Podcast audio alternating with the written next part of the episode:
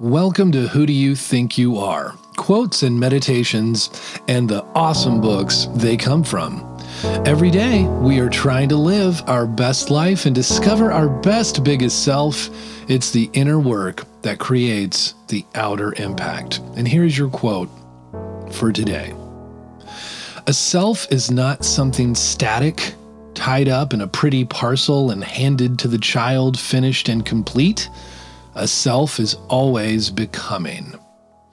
I love this quote because, in some sense, that is why the need for this very podcast and the book it comes from exists. We're always in process, always growing, always becoming.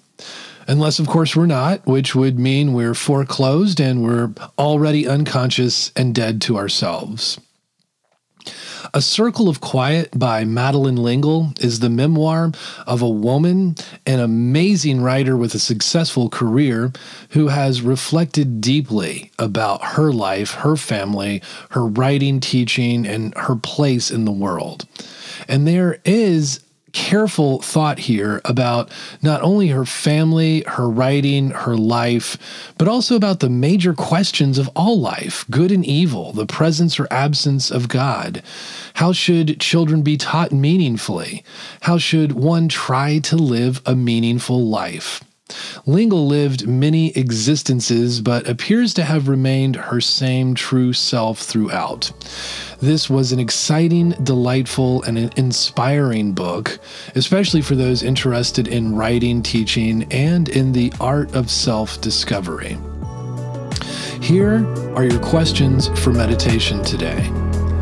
Do you think it's necessary or inevitable to have a little self delusion? Would you like to see yourself more clearly if you could? We are building books, workshops, inner circles, and a healthy and whole community at the Big Self School. This podcast focuses on self exploration and personal identity to help you construct who you are day by day. We'd love to see you at the Big Self School. Thanks for tuning in today.